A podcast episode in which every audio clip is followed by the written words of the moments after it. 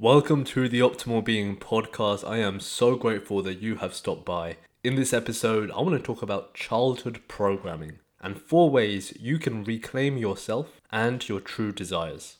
To start this off, I want to share a paragraph from a book I'm reading. It goes like this Inside of every one of us is that tiny seed of the you that you were meant to become. Unfortunately, you may have buried the seed in response to your parents, teachers, coaches, and other adult role models as you were growing up. You started out as a baby, knowing exactly what you wanted. You knew when you were hungry, you spit out the foods you didn't like, and avidly devoured the ones you did. You had no trouble expressing your needs and wants. You simply cried loudly, with no inhibitions or holding back, until you got what you wanted. You were fed, changed, and held. As you got older, you crawled around and moved towards whatever held the most interest for you. You were clear about what you wanted and you headed straight towards it with no fear. So, how did you go from knowing exactly what you want to be to becoming so out of touch with your core desire? Because as you were growing up, you most probably heard things like, no, don't do that, you can't have everything, or are you sure you want that? Or maybe even, that's not going to pay the bills. More time than you heard the opposite. So, what does this then do for you? Well, for most people, it makes them settle into a life of mediocrity, of complacency, eventually surrendering to what other people want for them rather than what they want for themselves. As a result, you lose touch with your core desires and that internal compass that is guiding you along the way. All of these beliefs that you absorb created a life where you started to act and seek external validation rather than your own. So, how does this manifest? Maybe you went to medical school because your parents thought you should be a doctor, even though you don't like it one bit. Maybe you did a post college law degree instead of backpacking the world. Or maybe you started a family early because someone wanted grandchildren. Whatever the case may be, the decision was brought about from something outside of you, not by you.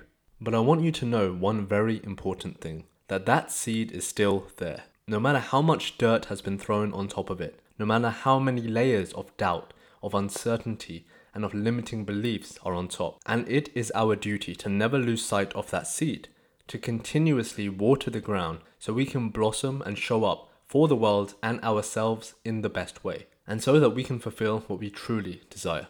So, what are the four ways that you can reclaim yourself?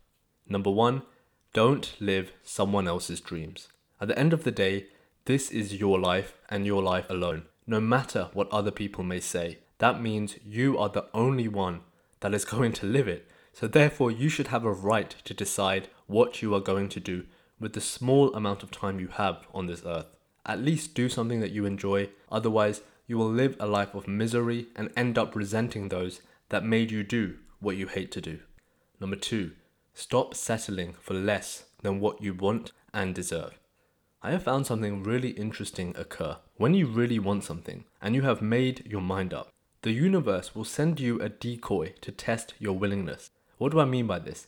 I mean that it will send you something that isn't quite what you want. And then the question is are you going to give in to that which is almost what you want, or are you going to strive for what it is you truly want? Because when you deny the decoy, then what you really want appears. Number three, make an I want list.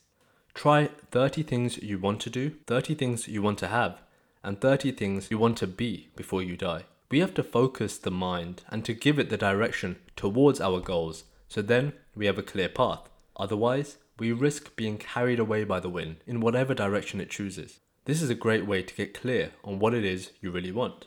And finally, possibly the most important one of all, clarify your life vision.